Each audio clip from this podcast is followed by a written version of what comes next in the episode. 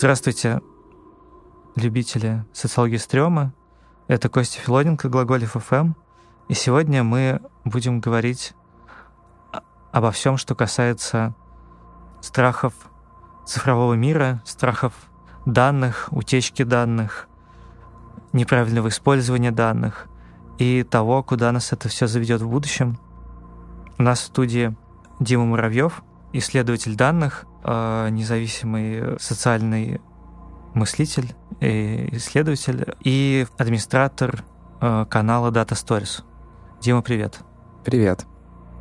Цифровой след — это то, что человек как бы о себе сообщает, э, не задумываясь об этом. То есть автоматически не человеком произведенные данные, угу. а произведенные автоматически. Там какие-то то, что телефон фиксирует, где мы находимся, или что к каждой фотографии там прикреплены вот эти вот э, э, да, метаданные, так называемые, которые, в общем, человек э, не хотел их фиксировать, mm-hmm.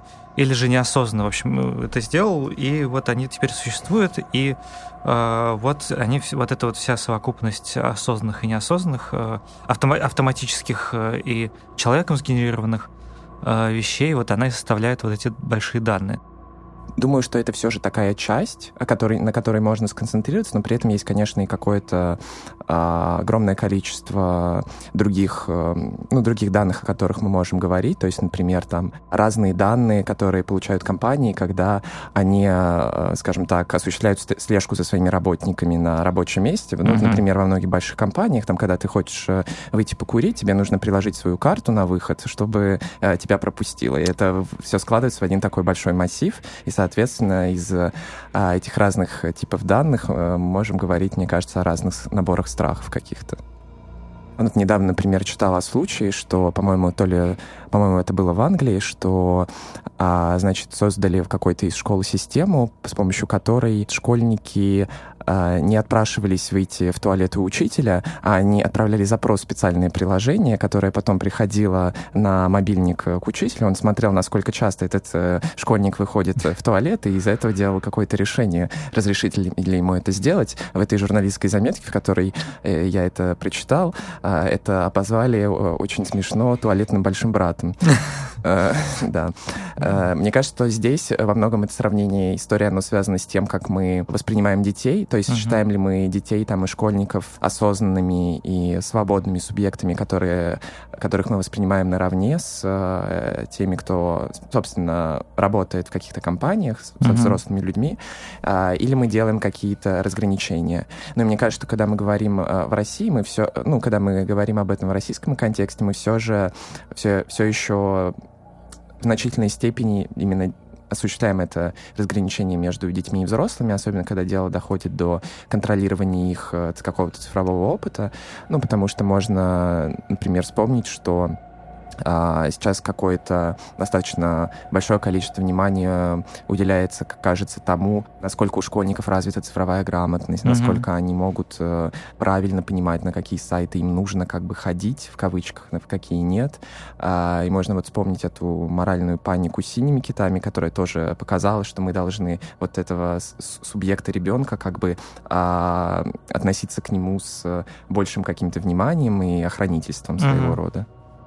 И мне кажется, что вот случай с, с детьми это как будто такое проявление технооптимизма, э, а случай, когда вот э, да, потому что ну вот какой-то неразумный ребенок, значит, нужно. А э, когда, когда эти технологии взор их обращен там вот на меня или на таких вот, как я, то это уже такое проявление технопессимизма, что это такая как-то базовая ошибка атрибуции, что если что-то происходит с, с кем-то, то это потому, что сложились внешние обстоятельства, mm-hmm. то что мы должны следить за детьми, потому что они неразумны. А когда, значит, это ко мне, то это, то это связано уже э, со мной. Зачем, зачем мне это нужно? Это вмешательство в мою жизнь и вообще кто это смотрит? А, и почему я сам не могу? Вот. И технооптимизм и технопессимизм — это ну, то есть это концепция, да, технопсизм, соответственно, если просто э, объяснить э, это, что э, технологии, в частности, сбор данных, это очень хорошо, это приведет нас в прекрасное будущее, а технопессимизм, что наоборот, что технологии это очень плохо, и мы, и нас ждет исключительно антиутопическое страшное будущее. А, и тут, мне кажется, очень интересно было исследование а, про, собственно, а, про технооптимизм. И Россия оказалась вот среди всех стран вот с похожим уровнем развития самой технооптимистической страной. Но вот э, исследователи, социологи, которые проводили это исследование, они это связывают не столько с развитием технологий, сколько с развитием э, недоверия к институтам. Что, ну, условно говоря, э, камера лучше гаишника, да, потому что, ну, как бы камера, камера беспристрастна.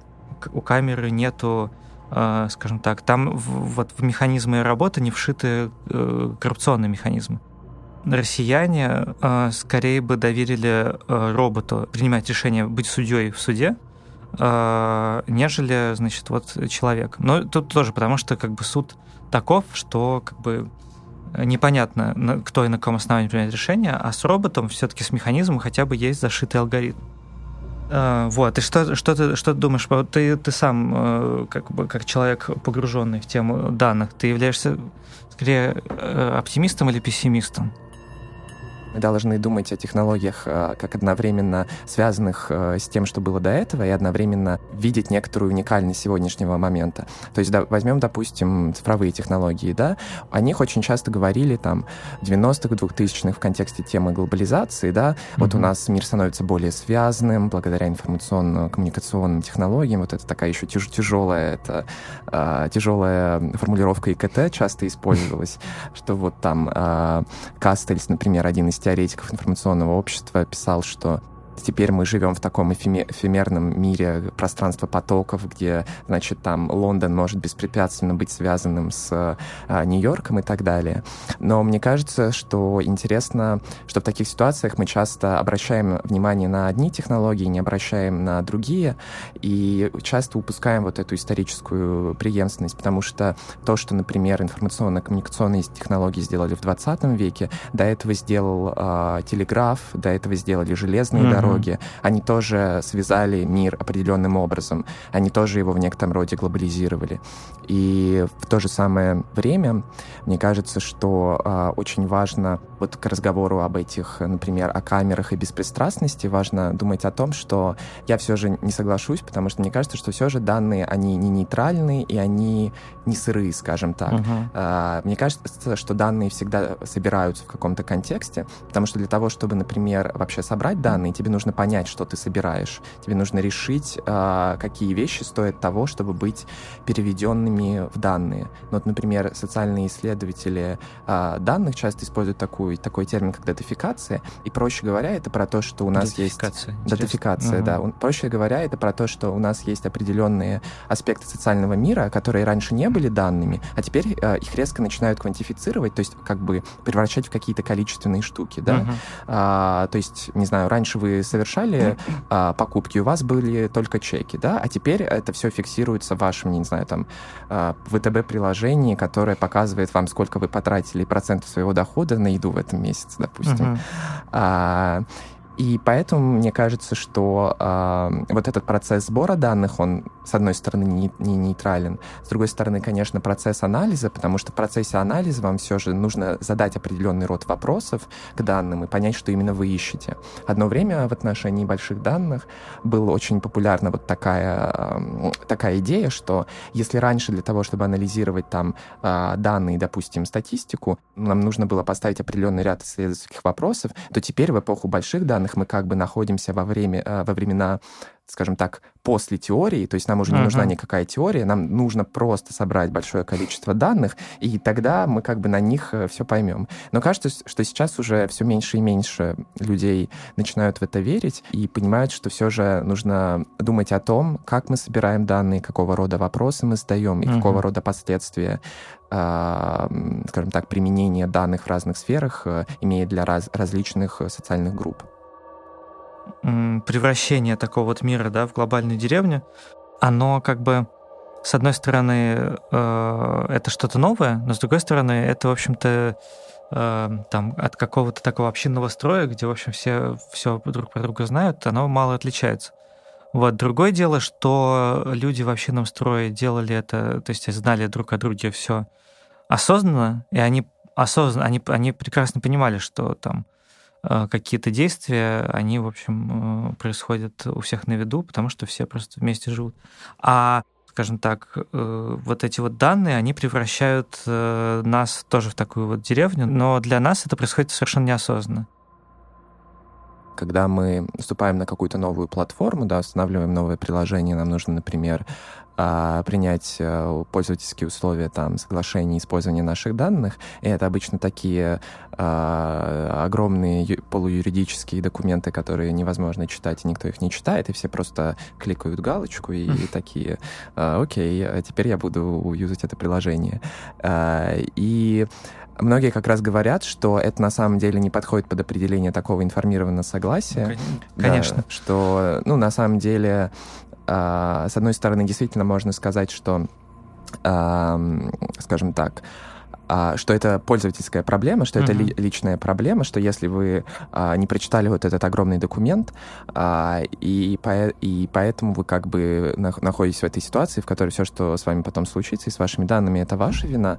Но с другой стороны, насколько, а, насколько можно действительно говорить в этом ключе, если а, эти документы действительно написаны таким совершенно недоступным языком, и даже практические последствия а, какого-то неправильного использования хранения данных пользователям не до конца понятны. Mm-hmm. Вот есть, например, а, такой исследователь а, Улисес Михиас, который а, в своей книге совместной с Ником Колдри «Колониализм данных» называет вот эти пользователи, ну, сравнивает вот эти пользовательские соглашения современные, которые мы принимаем на платформах с документами, которые испанские конкистадоры зачитывали завоеванным популяциям, когда приезжали на территорию. То есть это были, скажем так, это был документ на испанском, испанском, а, и они приезжали, а, зачитывали их, конечно, на испанском. А, вся эта популяция, все эти люди, к которым они приезжали, которых они захватывали, они просто смотрели на них с такими же широкими глазами, типа, что вы мне читаете?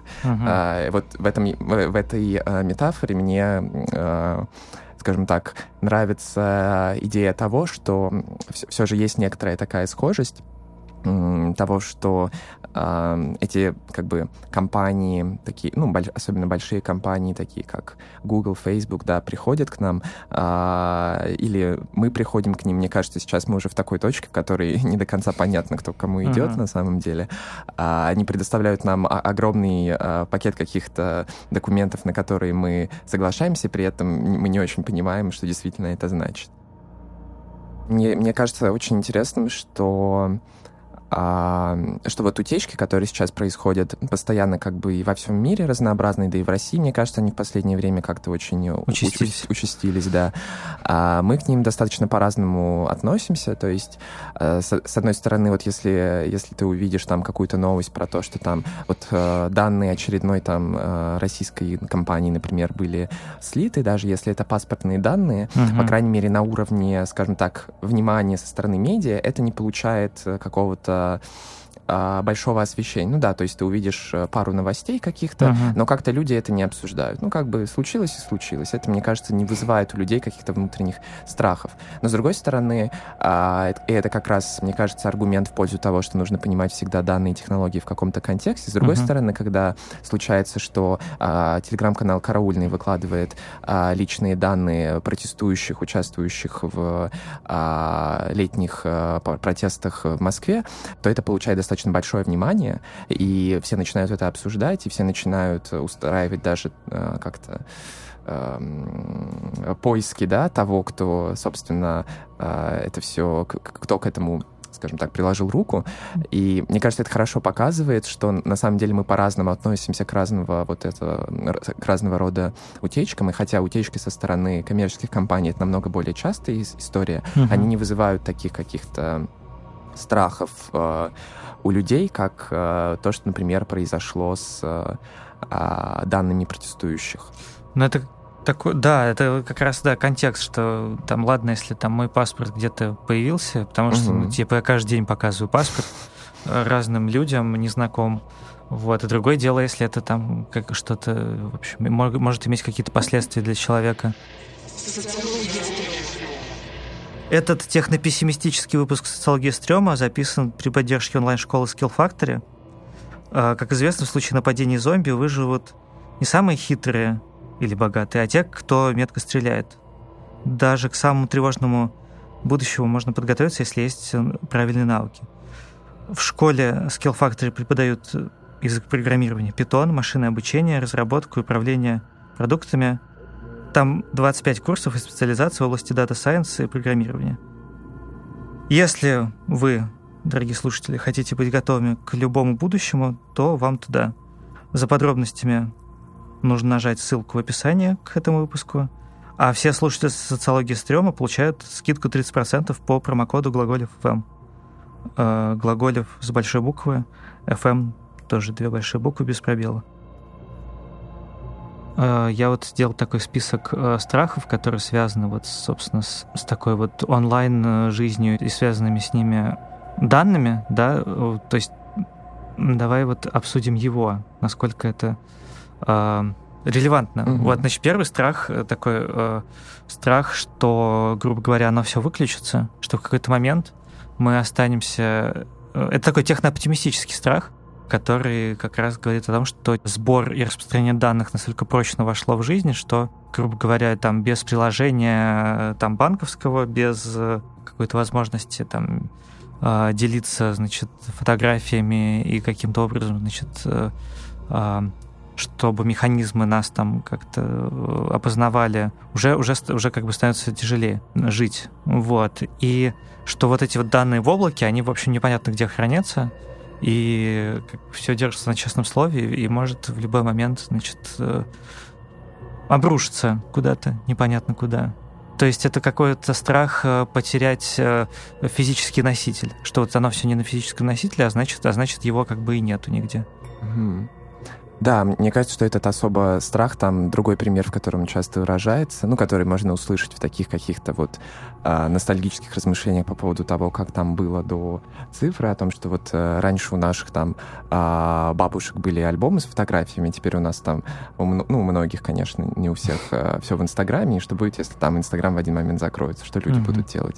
Вот. Э, мне кажется, что, с одной стороны, еще важно э, указать, что все-таки это, что все-таки эти данные, которые в облаке, они, это не настолько все же эфемерные вещи, в том смысле, что все равно есть э, сервера, все равно есть дата-центры, да, которые, mm-hmm. которые имеют определенную физическую локацию. И на самом деле это большой какой-то политический вопрос, по поводу э, которого сейчас много говорят, э, где там, э, как должно вот проходить, проходить регулирование этих дата-центров, да, кто должен отвечать за какие-то, например, их экологические последствия, да, uh-huh. потому что, с одной стороны, а, они производят достаточно много шума, например, много какого-то ну, разного рода урона окружающей среде. С другой стороны, ту, ту энергию, которую они производят, ее тоже можно использовать по-разному. Например, для того, чтобы там давать городам электричество. Кто-то мне рассказывал, что, по-моему, э, дата-центр Яндекса, который находится в Финляндии, дает какому-то маленькому городу вот э, прямо очень много этой как раз электричества. Сначала тратит, а потом... Да, да, да. Вот, в общем, как там, по-моему, там какая-то такая история. И с другой стороны, я думаю, что, скажем так, ну, чтобы подумать как-то об, об этом страхе, мне кажется, важно э, иметь в виду, что одновременно есть плюсы от того, чтобы и быть связанным, и от того, чтобы не быть связанным, да. Uh-huh. То есть, э, ну вот когда еще там э, какие-то скажем так, общественные дискуссии по поводу интернета еще только начинались, была очень э, популярной вот эта тема цифрового неравенства, да, uh-huh. а того, что э, те люди, которые э, используют э, интернет, они находятся как бы в более привилегированном положении, чем те, кто не подсоединен, да, да. к интернету.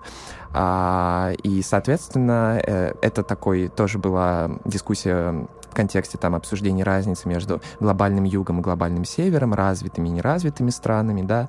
А сейчас, мне кажется, а, когда вот мы видим столько, скажем так, разных негативных эффектов от того, чтобы быть а, связанным, а, когда мы наблюдаем эти эффекты, мы понимаем, что, блин, а возможно быть связанным, то есть быть в сети, быть онлайн, это не так круто, и, возможно, есть какие-то плюсы от того, чтобы не быть связанным. Uh-huh. И вот сейчас, например, мне кажется, в прошлом году, вот, по-моему, Нью-Йорк Таймс выходила такая колонка одной социальной исследовательницы, которая писала, что теперь, типа, ну вот, условно говоря, в 2018 году если вы пользуетесь много какими-то цифровыми услугами, скорее, это, скорее всего, это значит, что вы бедный, а не богатый. Uh-huh. Потому что а, если вы богатый, вы предпочтете, скажем так, а, условно говоря, живого психотерапевта, а не, а не будете делать это онлайн, там, uh-huh. по скайпу, допустим. То есть теперь, мне кажется, ну вот если э, верить какому-то такому исследованию, которое, которое она делала, и по материалам которого она вот это писала, то можем наблюдать некоторую вот... Э,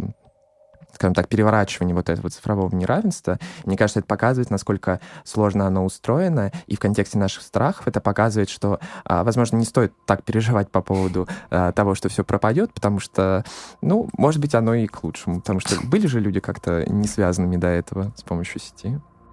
Но это напоминает момент про то, что вот когда по цифровому следу пытались отследить вот эту вот категорию люкс, э, вот этих вот самых э, сладких, желанных потребителей, э, категорию самых богатых, что по цифровому следу это было сделать невозможно, но зато очень легко следить их помощников, которые, собственно, mm-hmm. и покупают все вот эти вот элитные штуки, и это, ну, такой большой, большая проблема, потому что на них, ну, как бы абсолютно бессмысленно на них таргетировать рекламу, именно на вот этих вот помощников э, и помощниц. Э, э, но по факту-то они являются покупателями. И, в общем, такой вот парадокс.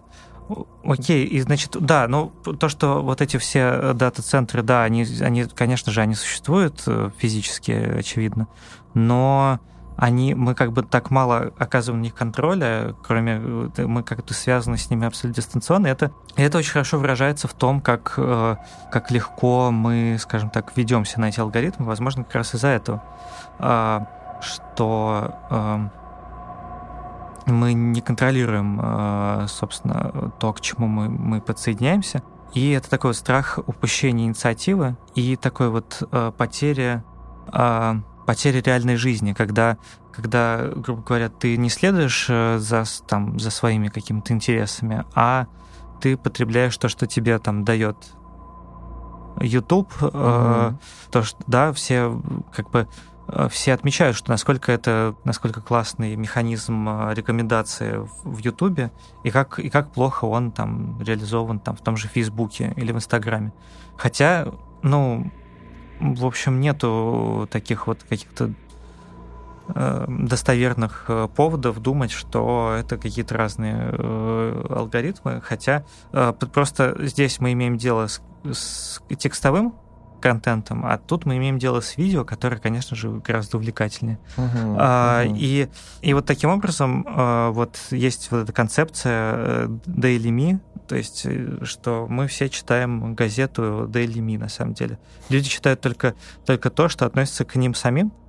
Но вот э, Рэндалл Коллинз, э, социолог, он э, вот использовал этот концепт, чтобы описать, что, по сути, человек даже, который читает, там почему, почему у людей, читающих одни и те же газеты, могут быть, и читающих одни и те же книги, могут быть разные политические взгляды, потому что все читают про себя, никто не читает э, все целиком, даже когда прочитывает, все равно вычитывает немножечко не то. А мы, как бы вот в нашей э, текущей цифровой реальности, мы как раз-таки читаем Daily, Daily Me вполне, э, вполне в полной мере. То есть все, все замыкаются в своих таких вот цифровых пузырях. А, и упущение инициативы происходит, что когда ты как бы все, что ты там пишешь и говоришь, оно как бы э, тебе очень сложно создать какой-то такой вот э, создать э, продукт, который ни с чем не связан, э, создать какой-то пост, то есть он всегда все время будет реакцией на что-то. И как бы это вот цепочка бесконечных реакций, из которых э, как бы э, твоя собственная э, инициатива исчезает. И бездушность э, цифрового мира, она как бы становится э, как будто бы перестает быть метафорой в этом смысле. Угу. Я, я думаю, что ну вот если, если поговорить, если обсудить немного вот э, э, рекомендательные системы, да, mm. о которых ты говорил, я думаю, что сейчас к ним действительно очень много вопросов причем совершенно разных. То есть, например, в контексте Ютуба это а, обсуждалось, например, несколько раз в контексте того, что на Ютубе складывается как... Э, ну, вот это был американский контекст, и обсуждалось там, что на Ютубе складывается какая-то, скажем так, альтернативная система а, каких-то медиа-инфлюенсеров, uh-huh. такого правого толка, и что многие молодые люди, значит, э, определенного социально-демографического показателя, то, ну, то есть живуч, живущие там, э, живущие не в очень больших городах, подростки, а, белые, где-то между, э, ну, где-то в районе среднего класса, значит, они начинают смотреть YouTube, они начинают там а, от каких-то совершенно нейтральных видео, потом алгоритмические системы, скажем так, затягивают их на какие-то,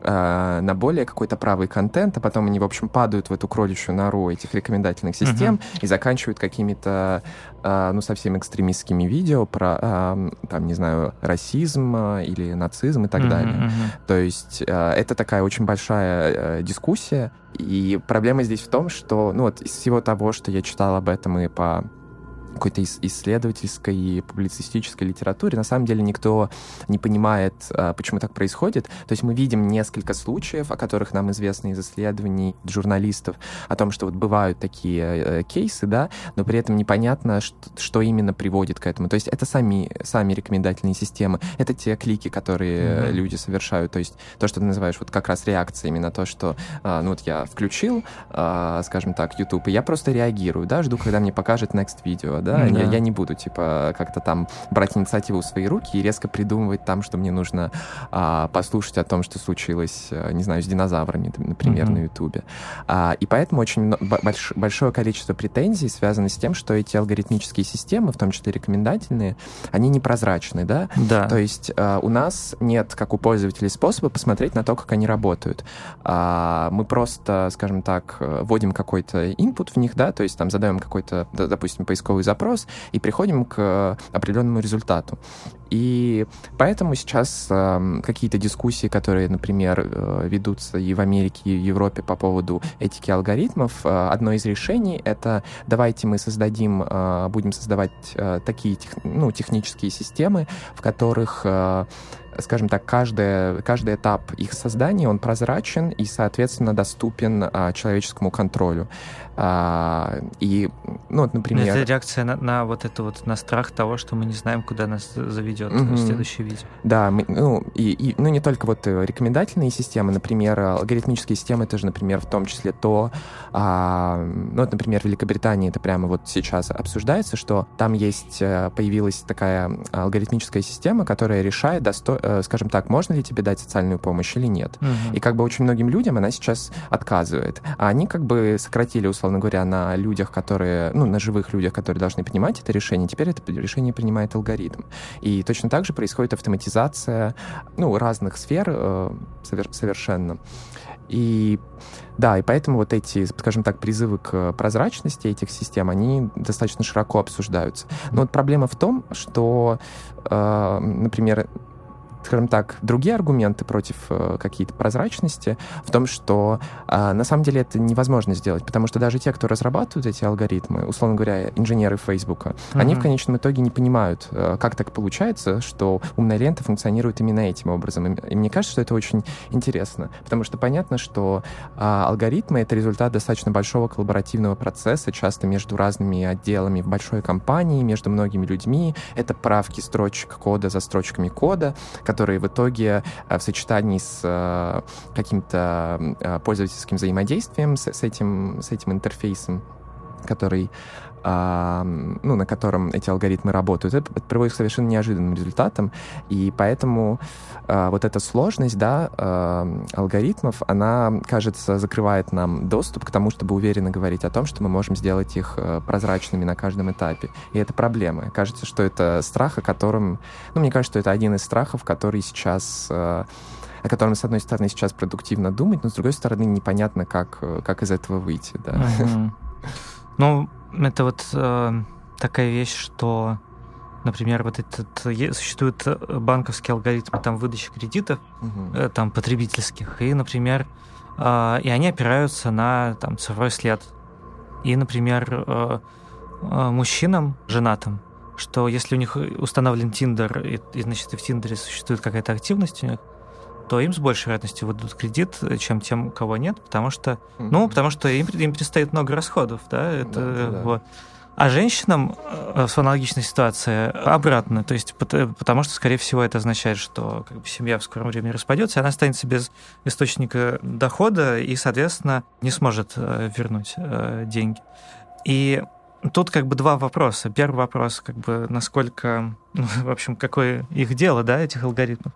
А, э, с одной стороны. С другой стороны, что вот они, ну, скажем так, гендерно и вообще всячески не нейтральны угу. оказываются. Вот, и что, в общем-то, да, есть статистические данные о том, что, в общем, люди вот с такой историей, значит, чаще всего они, значит, способны э, вернуть э, долг, а люди вот с другой историей чаще всего нет. Но насколько это эм, ну, довольно, довольно жутковато, да, когда, как бы, сделав одно действие, ты, как бы, да, проваливаешься, вот, как ты сказал, в кроличью нору, а, значит, уже где, где, в общем, по поводу тебя уже принимают э, решения, и ты никакого контроля за этими решениями э, не несешь. Угу. Немного, немного страшно. И здесь как раз это вот э, э, имеет смысл говорить о таком размытии границ. И страшно, в общем, даже не то, что ну, что-то из личного архива там станет, э, или там из каких-то из персональных э, переписок станет достоянием общественности. Это, в общем, это...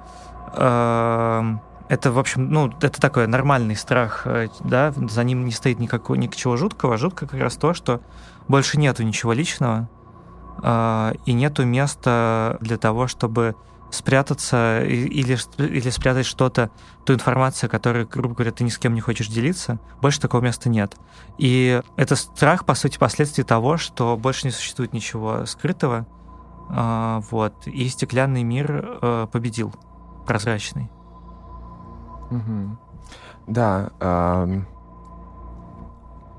да, на- наверное, я, наверное, я сначала скажу немножко, что я думаю вот в целом про тему вот алгоритмов и дискриминации, да. а потом под касательно именно страха. Мне кажется, что тема алгоритмов и дискриминации очень важна, а, и а, это не только такая, не только большое поле для исследований, как социального толка, так и технического, потому что есть разные специалисты, то есть есть с одной стороны социологи, которые думают над тем, как, а, ну то есть они условно говоря ходят в поле, разговаривают с людьми смотрят на функционирование вот этих алгоритмических систем в реальной жизни, тот эффект, который они производят. С другой стороны, есть а, ну, компьютер-сайентист, ну, то есть компьютерные ученые, которые именно занимаются, которые именно про код, и они делают то, что называется алгоритмический аудит, то есть uh-huh. они, э, скажем так, пытаются посмотреть э, на то, как технически устроены эти алгоритмы, и можно ли что-то поменять с технической точки стороны, чтобы изменить те неприятные последствия дискриминации, к которым они приводят.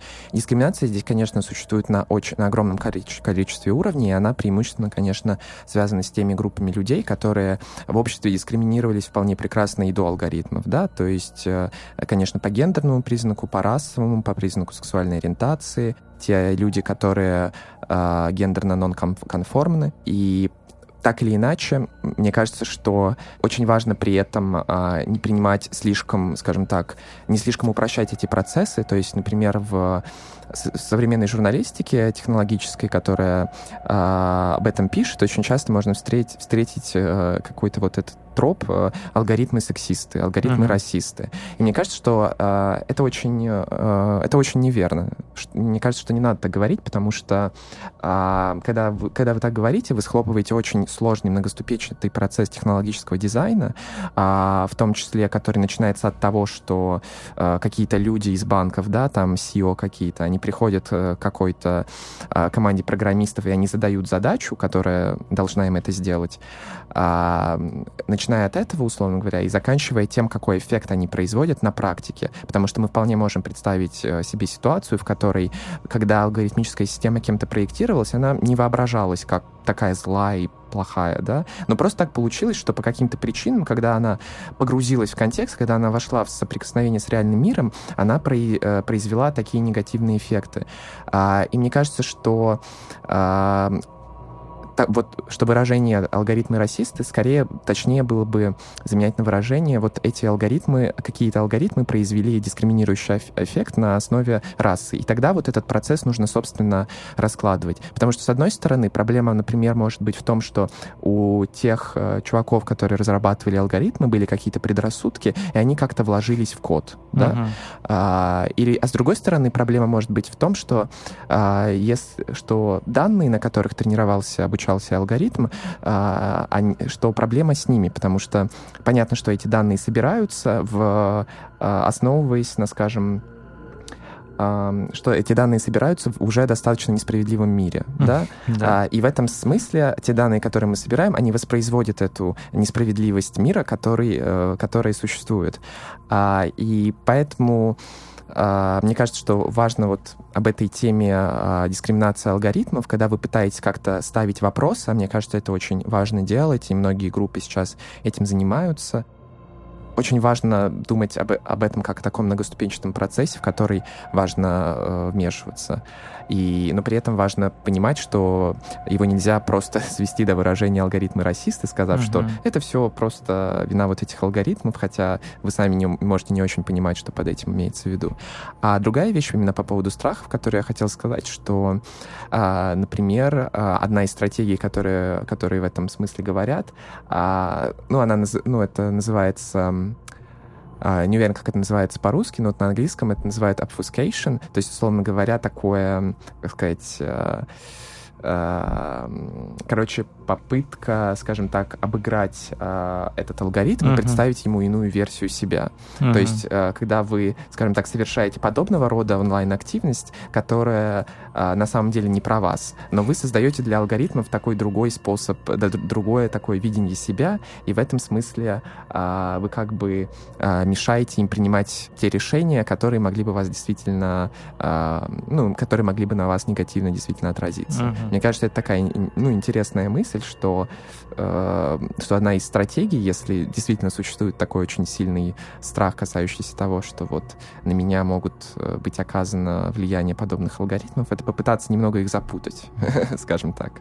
Я читал руководство даже про то, что, в общем, что есть Uh, ну, это, правда, только на английском. Я не знаю, на, на русском, мне кажется, еще не дошли такие технологии, что якобы есть способ опознать, когда человек пишет под алкоголем, когда он пишет э, под значит, различными наркотиками и, соответственно, э, и руководство для людей, как, как им следует себя вести, каких не использовать слов и каких избегать грамматических ошибок, чтобы алгоритм не подумал, что он под наркотиками, а потом им, им бы не выдали кредит. Э, значит, э, из-за этого, или там отказали бы в чем-нибудь. Да, еще, да. еще говорят, что алгоритмы Uber автоматически повышают цену, когда они понимают, что ты а, в пятницу вечером заказываешь такси домой из бара, что если ты заказываешь из, с барной локации, они понимают, что ты уже, ну, пьяненький и можешь побольше заплатить. Ну, это, это похоже на правду. Да. Ты согласен с тем, что э, технологии решают только те проблемы, которые создают сами? А мне, а мне кажется, что я, я думаю, что в этой формулировке упускается то, что скорее люди решают с помощью технологий те проблемы, которые они создали до этого и которые они создали из-за этих технологий. Я, скорее, mm-hmm. я бы так это переформулировал. Класс. Ну, э, да. Тогда я, честно говоря, думал, что у нас пойдет речь что-нибудь про комплекс Прометея, когда э, человек испытывает э, такой ужас и злость, э, когда видит какие-то вещи и технологии, э, которые человек, собственно, создал, и которые более совершенные и демонстрируют лучшее мастерство и лучшие навыки, чем Э, те, которыми, в общем, обладают э, их создатели, даже когда-либо могут приобрести. Вот, однако, однако все оказалось немножечко э, по-другому, что, в общем, что алгоритмы, они точно так же, точно так же несовершенны, точно так же их можно запутать, и, и, в общем, антиутопическое будущее, которое нас ждет, оно, в общем, гораздо сложнее, чем то, что мы пока что можем представить. Спасибо, Дима. Спасибо. И всем спокойной ночи. С, с вами был Костя Филоненко, социология стрём на глаголе ФМ.